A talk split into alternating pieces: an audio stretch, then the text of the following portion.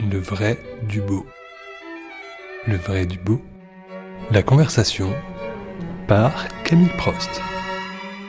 Le quatuor à cordes, en tout cas au départ, à l'origine du genre, est un euh, genre qui est une conversation entre quatre personnes aimables, ce qui correspond grosso modo à ce qui se passe dans les salons de l'époque, les salons littéraires, où la conversation est véritablement un genre littéraire à part entière, hein, ce, qui est, fondamental, et où les règles et les codes sont extrêmement précis, euh, la grâce, la politesse, le naturel, notion éminemment 18e, la mesure. On se réunit dans des, salons où il faut faire preuve d'érudition, être brillant, être spontané, être piquant mais pas vraiment méchant. Et toutes ces, règles-là sont typiques de l'esthétique classique et c'est euh, valeurs-là qu'on peut retrouver aussi quand on écoute par exemple l'équateur de, de Haydn. Une écoute, une bienveillance.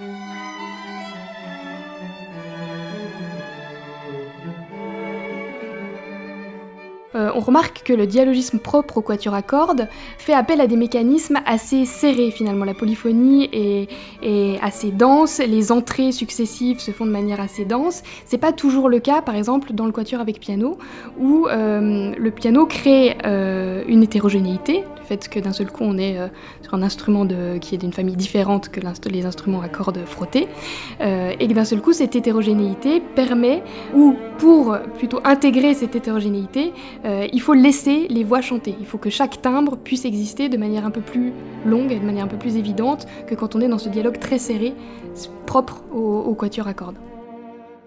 Par exemple, l'Andante cantabile du quatuor avec piano opus 47 de Schumann, euh, c'est une plage vraiment où chaque instrument a le temps de chanter. Tout d'abord le violoncelle, puis relayé par, euh, avec un relais de timbre par le violon, puis ensuite le piano, qui du coup traite le thème ensuite de manière euh, polyphonique, euh, on a l'impression d'un dialogue étiré, étendu, qui est assez euh, emblématique de ce qu'on peut trouver dans le dialogisme de ce type de genre.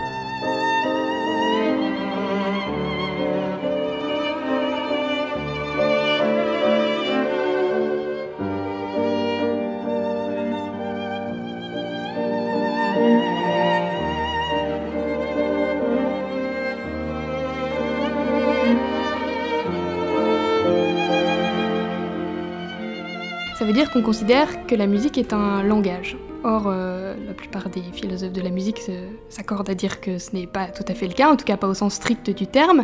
Euh, un langage implique un signifié, un signifiant, des significations précises, euh, et, on rentre dans la sphère de, de l'univoque. La musique, elle, n'est pas ça, la musique ne dit rien, ou elle dit tout, c'est ce que dit Jean Kelevitch quand il théorise son concept d'ineffable.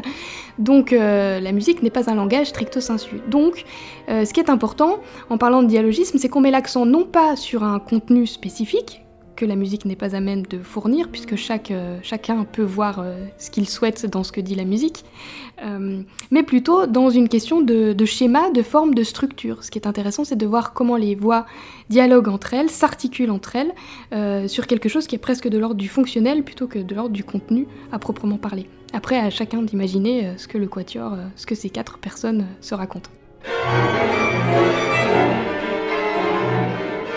Certains compositeurs euh, se sont joués un peu de, ça, de cette tradition, euh, en faisant du quatuor l'inverse, c'est-à-dire un espace de non-communicabilité. C'est le cas par exemple d'Eliot Carter, qui a vraiment travaillé ces questions, de, de toutes ces problématiques euh, liées à la communication, notamment dans ses quatuors 2, 3 et 4.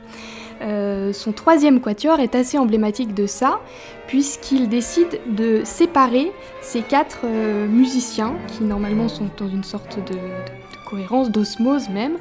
Euh, il les divise en deux duos complètement asynchrones, qui donc jouent sans nécessairement qu'il y ait de lien avec les, deux autres. Et c'est assez beau d'ailleurs de le voir en concert, puisque le quatuor est véritablement séparé sur scène en deux et deux. Euh, donc euh, aucune communication euh, possible, et pourtant ça s'appelle encore quatuor.